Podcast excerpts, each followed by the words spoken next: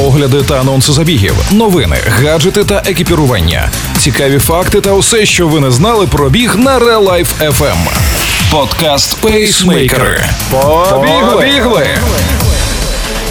Усім привіт! Це Марина Мельничук та подкаст про біг пейсмейкери. Тримаємо руку на пульсі бігових новин світу. Сьогодні в епізоді Пейсмейкери на Real Life FM. New Balance цього року представить 5 нових моделей. 70 бігунів та 53 градуси морозу. Результати марафону Полюс холоду.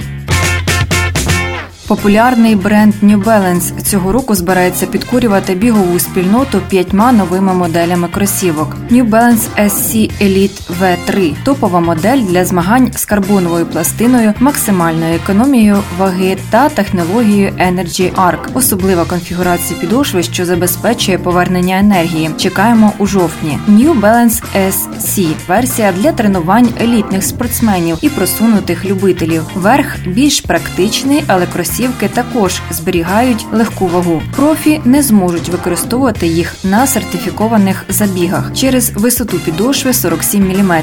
Вихід планується наприкінці року. New Balance SC Pacer – звичніші для олдів стартові кросівки з низьким профілем. Тим не менше, топова піна на міжпідошві, фірмова конфігурація і, звісно, карбонова пластина всередині. Якщо відштовхуватися від позиціонування аналогів Adidas Takumi Sen 8 та Nike Strike Fly кросівки призначені для гонок на більш короткі дистанції. А для половинки та марафону бренд презентує SC Elite V3. Верх максимально повітропроникний. New Balance Mo V4. Кросівки категорії амортизація максимально м'які та комфортні. Порівняно з попередньою версією збільшилася кількість піни Fresh Foam X і змінилася конфігурація мідсолу. Також збільшилася ширина колодки. Вийдуть наприкінці року. New Balance Rebel V3. Друга версія була легким універсальним трейнером без карбону для просунутих любителів, у яких можна було і гонку пробігти. Третій додалося 1,5 мм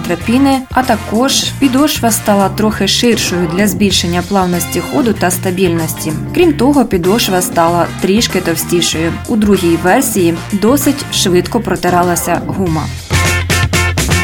В Якутії відбувся третій зимовий забіг полюс холоду, який є найхолоднішим марафоном у світі. Температура на дистанції становила мінус 53. Учасники змагалися на дистанціях 5-10 кілометрів на півмарафон та марафон. Загалом на старт за такої екстремальної температури вийшло близько 70 спортсменів. Учасники марафону стартували в Оймяконі, яке вважається найхолоднішим містом на планеті. Хоча жителі Верхоянська готові посперечатися з цим і фінішували у Томторі. Свої сили були готові випробувати не тільки звичні до низьких температур жителі Якутії, а й іноземці. Серед 12 відважних фінішерів марафонської дистанції і співробітник спецназу з Об'єднаних Арабських Еміратів та білорус Євген Чавлитко. Переможцем на марафонській дистанції вже вдруге став викладач Чорапчинського інституту фізкультури та спорту Василь Лукін, який фінішував за 3 години та 22 хвилини. У жіночому заліку перемогу здобула Марина Седаліщева з часом 4 години та 12 хвилин.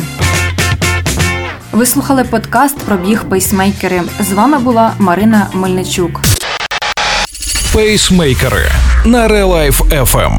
Залишайтеся з нами, бігайте і тримайте свій темп. Ви слухали подкаст Пейсмейкери на Real Life FM. Real Life FM.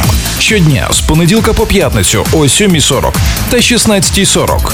Починайте бігати і слухати нас.